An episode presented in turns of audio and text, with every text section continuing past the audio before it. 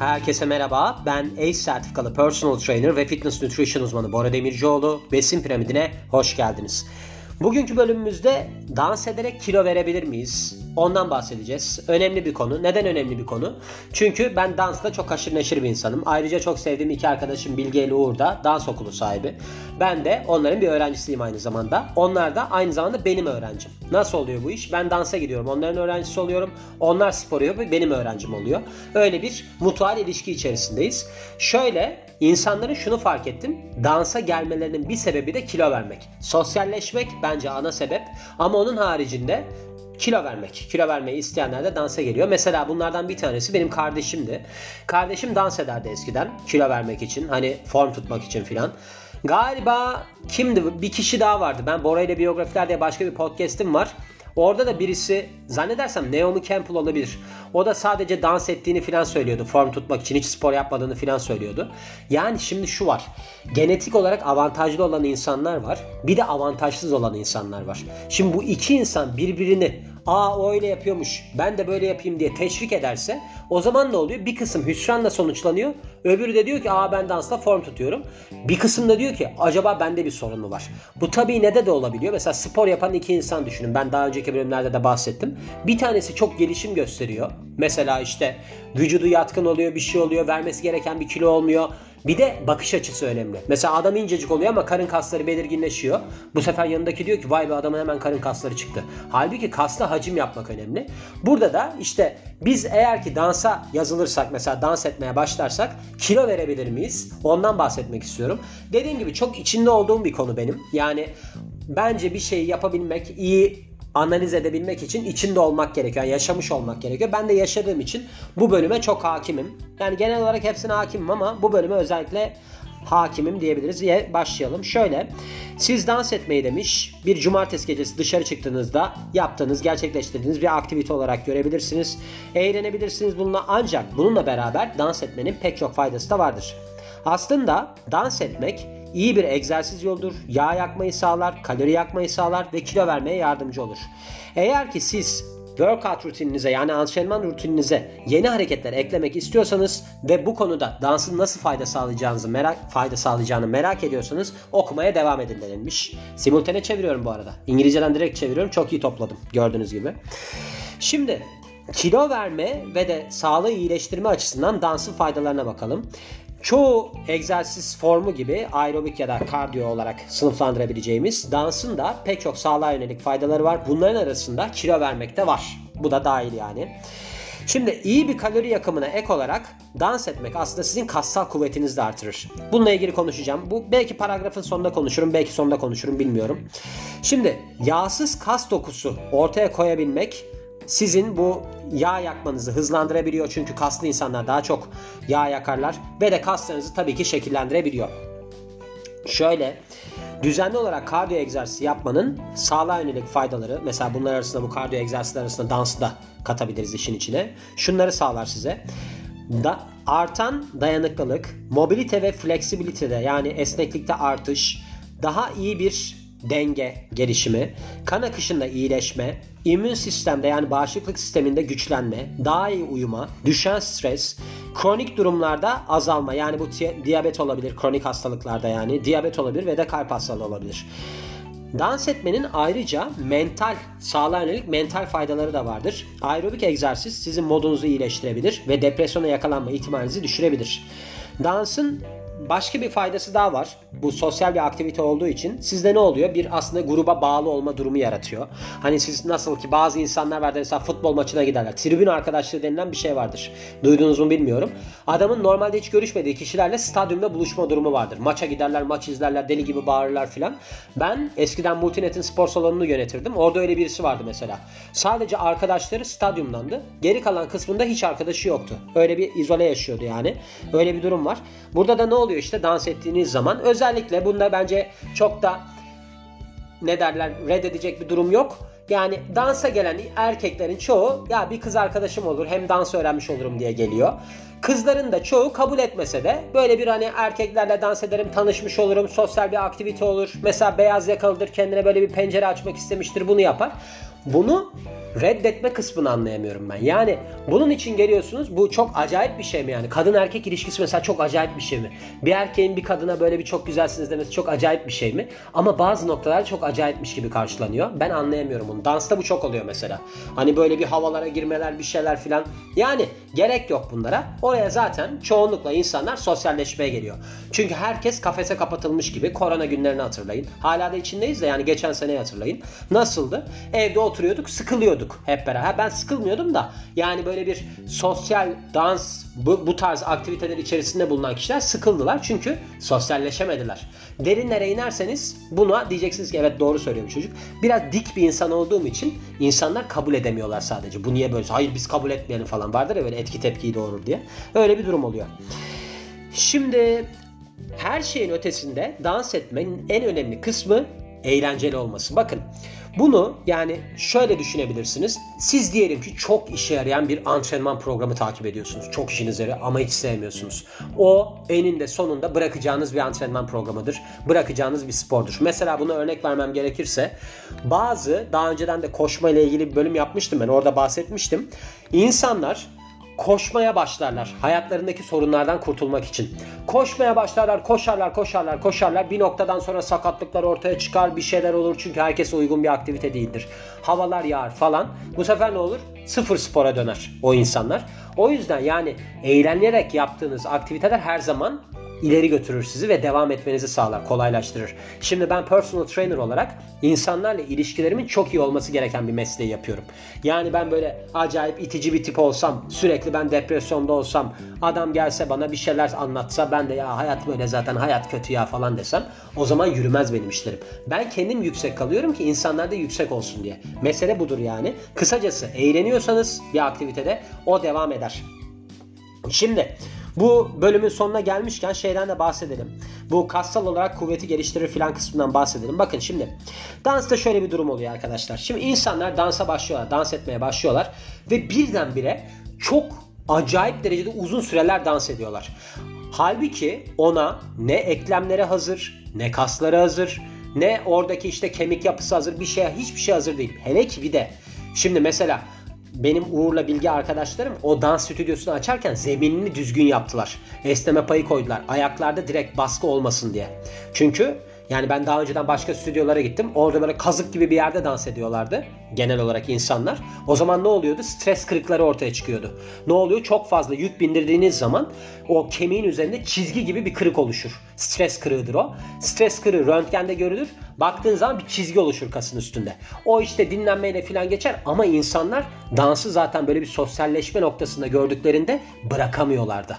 Diyorlar ki ya ben bunu bırakırsam şimdi sosyal hayatım gidiyor. O zaman ben dans etmeye devam edeyim. Gideyim partilerde durayım falan deyip hayır gene devam ediyorlar dans etmeye. Bu sefer ne oluyor? O stres kırığı daha çok travmaya uğrayınca tak diye kırılıyor. Bu sefer kırık oluyor. O zaman ne oluyor? Alçıya alıyoruz. Oturuyoruz yani. Onun için böyle durumlarda dikkat etmeniz gereken kısım birdenbire aktiviteye başlayıp acayip ben dans edeceğim deyip saatlerce dans etmemeniz. Yani kendinizi kontrol etmeniz lazım. Hafif hafif gitmeniz lazım. Ek olarak buna yani şunu düşünmeyin. Ben dans ediyorum ve dans ettikten sonra acayip bir serim çıktı. Benim bir arkadaş var. Hani break dance falan yapar. Hani o bir derece yani. Ama tangoya gidiyormuş. Mesela kadınlarda tango yapan kadınlarda Böyle bacaklar güzeldir falan. Ama sizin onlar izlediğiniz gösteri grubundaki kadınlar. Bir de kadınlarda bir avantaj oluyor. Tangoda topuklu ayakkabı falan giyiyorlar ya. O baldırlarını sürekli olarak aslında parmak ucunda kalmaya zorluyor. Bu sefer ne oluyor? Kasları gelişiyor. Yukarıda yani parmak ucunda hareket yaptığı için. Erkeklerde öyle bir durum var mı? Gidin bakın bakalım tango sınıflarına nasıl erkekler var fizik olarak. Erkeklerin fizikleri yok.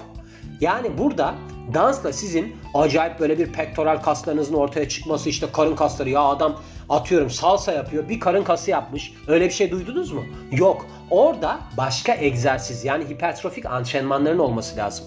Onu düşünmeyin. İyi bir kardiyo, iyi bir kardiyo yani aerobik bir egzersiz yani aerobik enerji sistemlerine bakarsak siz eğer ki tempolu bir dans ederseniz aerobik glikolis devreye giriyor. Yani sizin aerobik oksijenli bir şekilde şey oluyor glikojenleriniz yanıyor. Yani mevcut karbonhidratlarınız yanıyor ve su açığa çıkıyor. Bir diğerinde de aerobik lipoliz oluyor. Onda da yağınız yanıyor gene su açığa çıkıyor. Yani şöyle söyleyeyim.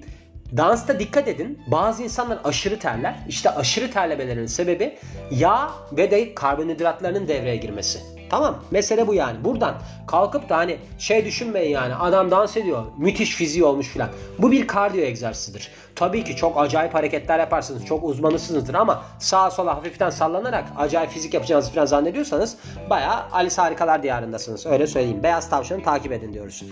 Şimdi ne kadar kalori yakabilirsiniz dansla beraber? Şimdi tabii ki dansın yani egzersiz diyelim biz buna.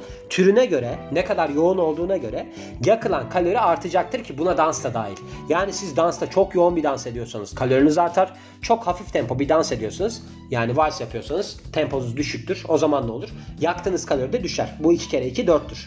Şimdi burada güzel bir şeyden bahsedilmiş. 150 pound yani yaklaşık 72 kilo falan olan kişinin 30 dakika boyunca çeşitli dansları yaptığında ne kadar kalori yaktığından bahsedilmiş. Şöyle bale yaptığında 30 dakika 179 kalori yakıyor. Balo dansları yaptığında 118 kalori yakıyor. Hip hop'ta 207 kalori yakıyor. Salsa'da 143 kalori yakıyor. Swing'de 207 kalori yakıyor. Ben bu swing'i dansını ediyorum işte. Country Western Line Dancing deniliyor. Bilemem bu herhalde ne bileyim ben. Folklorik dans mıdır nedir? 172 kalori yakıyor. Ve de tap dance. Bu tap dance de swingin içerisinde var. Böyle ayakta takkudu tukudu vuruyorlar ya. Onda da 164 kalori yakıyormuş kişiler yaptıkları zaman. Şimdi burada bence şöyle bir durum var yalnız. Bu tap dance çok yorucu bir şey. Mesela burada kasın aktivasyonu daha çok artıyordur. Swing'de de mesela kickli hareketler falan var. Onda da çok zorlanırsınız yani hareketi sürekli sürdürürseniz. Ama swing'de de hani yavaşlatabilirsiniz. Balede gene kassal sıkışma çok artıyor. Parmak ucunda sürekli hareket yaptığınız için falan filan. Burada zaten verilen şeyler muhtemelen bu Healthline'dan çevirdiğim için halk tipi şeylerden bahsediyor. Hani normal biz gittik bale dersine gittik falan. Yoksa çok uzun süreli yapmış, sporu yapmış kişiler nasıl performans sergiliyorlar falan onları çok anlayamayız. Çok uzun süre performansla sergileyebilirler. O yüzden 30 dakikalıkta yani ben şu anda hani swing'den gideceğim 207 kalori yakılıyor mesela. E, maksimumu da zaten aslında tabi swingle hip hop 207 kaloriyle zirveye oturuyorlar. Kalori yakmada 30 dakikada bakın dikkatinizi çekerim. Ben hiç 30 dakikada kaldığımı hatırlamıyorum bu arada. Mesela partiye gidiyorum ben en az 30 dakika devam ediyorum dansa. Ondan sonra işte bir ara veriyorum falan. Bir, yani bir saat, bir saat falan kalıyorum. Yani baktığınız zaman 400 kalori falan yakarsınız ki aslında normalde kilo vermek isteyen insanlarda günlük olarak 500 kaloriyi azalttığınız zaman 3500 kalori yarım kilo verdirir insanlara. Öyle bir hesabı var bunun. Bu açıdan da gayet iyi. Şimdi burada şeyden bahsediliyor. Hani en azından 150 dakikalık haftalık olarak kişilerin ortalama yoğunlukta bir egzersiz yapmasından ya da 75 dakika yüksek yoğunluklu bir egzersiz yapmasından bahsediliyor. Bunu da The US Department of Health and Human Service işte bu, departmana göre şey olmuş. Bu tavsiyesiymiş yani. 150 dakika orta yoğunluklu haftalık, 75 dakika yüksek yoğunluklu. Eğer ki sizin denilmiş dans hani egzersizin ana formunu oluşturuyorsa sizin yakacağınız kalori de ne derece zor bir şekilde yaptığınızda, ne derece yoğun bir şekilde dans ettiğinize göre değişecektir. Ve eğer kilo vermek istiyorsanız da deniliyor. Ortalama bir yoğunlukta en azından 300 dakika egzersiz yapın denilmiş. Güzel. Şimdi burada şeylerden bahsediyor. Hani nasıl danslar yapabilirsiniz, neler yapabilirsiniz falan filandan. Zumba'dan bahsediyor. Bakın bu Zumba'yı da ben arada geçirmiş olayım. Onu koyayım. Şimdi Zumba ne? Biliyorsunuz bu aslında son derece yaygın olan bir dans fitness programı. Burada ne oluyor? Latin dansları uluslararası müziklerle eşleştiriliyor. Burada genellikle böyle bir interval training ortaya çıkıyor. Nedir bu interval training? Yani aralıklı antrenman. Ne oluyor burada? Hızlı ve yavaş hareketler kombinleniyor. Mesela 30 saniye yavaş bir tempoda dans ediyorsunuz. 30 saniye hızlandırıyorsunuz falan filan. Yani baktığınızda yüksek yoğunluklu bir antrenman. Yani bu aslında haftada 2-3 gün yapılması gereken bir antrenman. Bir de bunu tabii yaptıran kişi de çok önemli. Yapan kişi de çok önemli.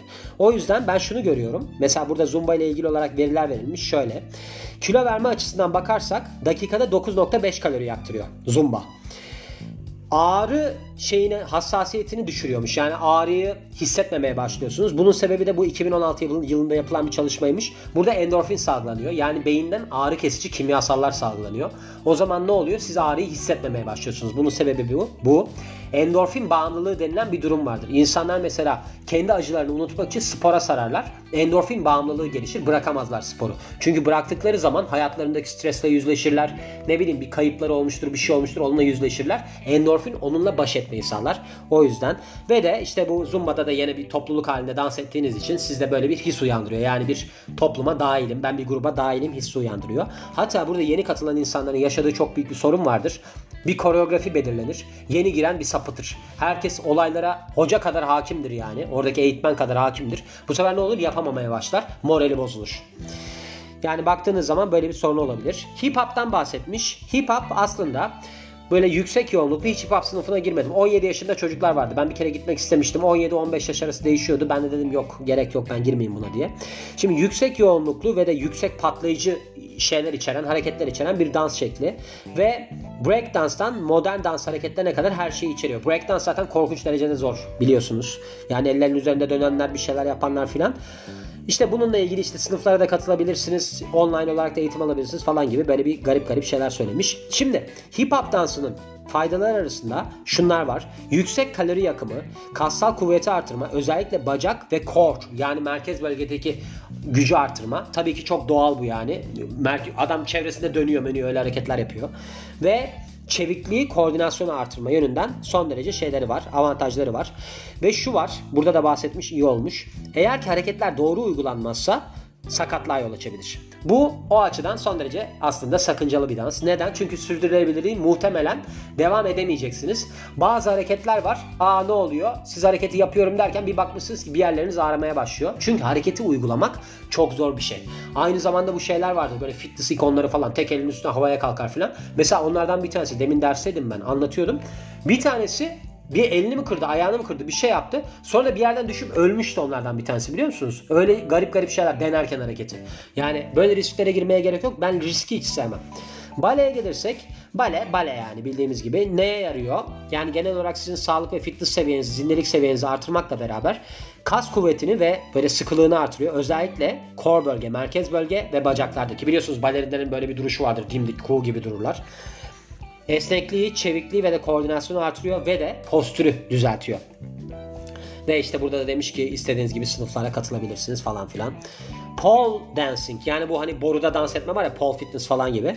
Burada tabii ki korkunç derecede zor hareketler de var. Çevrenizde dönmeler mi ararsınız işte vücudunuzla şekiller vermek mi ararsınız ve neredesiniz bir direktesiniz. Yani aslında bunun bir kardiyo egzersizi olmasının yanında pek çok faydası var. Bunlarda neler var? Flexibility yani esnekliği artırma özellikle bacak ve de sırtınızdaki esnekliği artırıyor. Kassal kuvveti artırma özellikle üst vücudunuzdaki kollarınızla tutuyorsunuz çekiyorsunuz falan bence çok zordur. Ben bir kere katılmayı da istedim istemiştim almamışlardı. Bir de erkeklerin yok işte bacaklarını ağda yapması falan gerekiyor. Çünkü tutamıyorsunuz ya barı. Bana pek uygun değildi yani. Ben ağda işine pek giremiyorum. Ve yağ yakımını teşvik ediyor. Neden? Çünkü aslında kuvvet antrenmanı öğeleri içeriyor. Yani çok zordur bunu gerçekleştirmek. Balo danslarına gelirsek nedir bunlar? Vals var mesela tango var falan. Bunlar aslında hatta bu salsa da buna dahil olabilir. Balo dansları yani ballroom dancing olarak geçiyor bunlar. Bu başlangıç seviyesinde kişiler için son derece uygun bir antrenman tarzı olabilir. Eğer antrenman olarak görürsek. Çünkü çok yoğun bir egzersizi yok. Hani çok yoğun hareketler yok. Sağa sola sallanıyorsunuz mesela öyle şeyler var. Bunun faydaları neler? Kassal kuvveti artırıyor. Özellikle core, bacak ve de sırtta. Tabii ki burada şimdi ayıp olmasın diye söylenmiş bir şey. Yani bir hip hop'la kıyasladığımızda, bir pole fitness'la, pole dance'le kıyasladığımızda hiç şeyi okunmaz yani. Hani arada lafı geçmez öyle söyleyeyim. Esnekliği artırıyor. Kime göre neye göre derler. Dengeyi geliştiriyor. Yine kime göre neye göre derler. Cognitive benefits yani burada bir bilişsel faydaları var. Nedir? Sizin böyle bir hareketleri hatırlamanız falan bütün danslar için geçer. Bu hatta Alzheimer hastalarına dans verirler. Hani hareketleri hatırlasın diye. Bir de tenis verirler. Teniste de ne oluyor? Topun gelişi değişiyor, yönü değişiyor. O zaman da sizin aslında bu bilişsel yetileriniz artmaya başlıyor. O açıdan önemlidir. Peki güvenlik önlemleri neler? Yani nelere dikkat etmemiz gerekir? Aslında dansa başlamadan önce dinamik bir esneme yapılması gerekir. Mesela Bilge yani Swing Planet'te o kurucusu olan kişilerden Uğur'la Bilge onlar hep başında ısınma yaptırıyorlar. Hatta bana da soruyorlardı. Şimdi onlar artık iyi yaptırdıkları için bana sormuyorlar o kısımda. Dinamik bir hareket serisi yapılması lazım. İşte ne bileyim belinizle daireler çizme, işte ayak bileğinizle daireler çizme falan filan. Onlar onu bir de koreografi şeklinde yaptırıyordu. İnsanlar sıkılmıyor. Önceden ben başka bir dans okuluna gidiyordum. Orada robot gibi yaptırıyorlar. Tam komedi bir şey oluyordu yani. Bacağımızı şöyle yapalım böyle yapalım falan gibi. Koreografi olması lazım. Yani dansın içerisinde yedirmeniz lazım onu. Onlar sporu da çok iyi öğrendikleri için artık dansla birleştirdiler. Çok avantajlı bir şey yaptılar. Biz yaklaşık herhalde bir 3 senedir falan çalışıyoruz onlarla. Çok iyi oldu. Antrenman sırasında ve sonrasında su için denilmiş. Formunuzun doğru olduğundan emin olun. Eğer ki formunuz yanlışsa burada tabii ki sakatlanma riskiniz doğacaktır. Siz ilk olarak hareketleri tam oturtmaya çalışın. Yani bir hareketi tamamlamadan öbürüne geçmeyin. Hani ben daha ileri seviyeden başlayıp sonra geriye dönerim falan gibi bir kafanız olmasın. O kafa bende vardır genelde. Şey yapın, dinlenin, dinlenme günleri verin kendinize. Ardından danstan sonra soğuma yapın. Ya soğuma da burada aslında stretching de olabilir. Hafiften böyle bir tempo e, yani sabit olarak durduğunuz stretching olabilir. Eğer ki bir sakatlığınız varsa hamileyseniz falan başlamadan önce böyle danslara manslara doktorunuza danışın denilmiş. Şimdi Gelelim Bora'nın yorumuna. Burada neden bahsetti? 250 kaloriden bahsetti değil mi? Şimdi ben mesela dans gecelerine gidiyorum. İşte dans ediyorum filan. Benim modum vardır. Benim böyle değişik bir modum vardır. Bir gün dans etmek isterim, bir gün dans etmek istemem. Bir gün havamdayımdır, değilimdir falan. Ama ortak bir noktam vardır. Ben içmeden dans gecesine gitmem. Bir şişe şarabımı içerim. Aslanlar gibi kırmızı şarabımı. Ondan sonra dans gecesine giderim ve orada da içmeye devam ederim. Şimdi ben formumu hani böyle bir dansta bulmaya çalışan birisi değilim. Ama benim gördüğüm manzaralar var şöyle. Mesela dans gecesine geliyor. İşte deliler gibi dans ediyor falan. Arada da oturup bira içiyor. Tamam. Bira içtiği zaman 200 kalori alıyor. Biz burada ne yaptık? Yarım saatte 200 kalori verdik. Ondan sonra işte mesela hafif tempo bir danslar ediyor falan. Yani şu var gün içerisinde de yemeğine dikkat etmiyor. E bu sefer ne oluyor? Şimdi bu insan zayıflama umuduyla gelirse zayıflayamıyor. Neden zayıflayamıyor? E çünkü zaten dans kas dokusu oluşturabilecek bir şey değil. Ha bacaklarınızı daha böyle dayanıklı hale getirebilir. Ama siz böyle kalkıp da bir squat yapmayla yani orada dansta yaptığınız bacak hareketini bir tutmayın. Orada başka bir hipertrofik çalışma var. Öbüründe dayanıklılığa yönelik bir çalışma var. Ve de hareketler otomatikleştikten sonra, hareketleri öğrendikten sonra siz zaten orada bir adaptasyon gelişecek. Kaslarınız zorlanmayacak. Onun için yani şu var. Mesela ben çok dans ediyorum, çok kalori yakıyorum kısmına da kapılmayın. Çünkü ben neden fit insanlar daha az kalori yakarlar diye bir bölüm koydum. Orada da şundan bahsettim. Çok yoğun aktivite yapan insanlarla orta yoğunlukla aktivite yapan insanlar arasında sadece 200 kalori oynuyor. Belirli bir çizgiyi geçtikten sonra. O yüzden insanlar şuna düşmemeliler. Ben çok yemek yiyorum ama ben çok dans ediyorum. Öyle bir kafada vardır mesela. Ben çok yiyorum ama çok yürüyorum. Yok öyle bir şey. Onu bir geçin kafanızdan. Eğer ki beslenme programınızı dikkat eder, böyle bir kassal gelişim programını siz rutininize dahil eder ve de dansı da sosyal aktivite olarak haftada mesela bir saatten 3 gün yaparsanız mesela maksimum olarak söylüyorum çok acayip iyi bir fiziğiniz olur. Ama ben gidiyorum 4 saat dans ediyorum. Yeni başladım ben 4 saat dans ediyorum. Pratiklere gidiyorum, dans gecelerine gidiyorum, derse gidiyorum falan. Ayağımda bir ağrı oluyor ama boş ver geçer zamanla derseniz ve o stres kırığıysa bacağınızı kırarsınız bir noktadan sonra rahatlarsınız.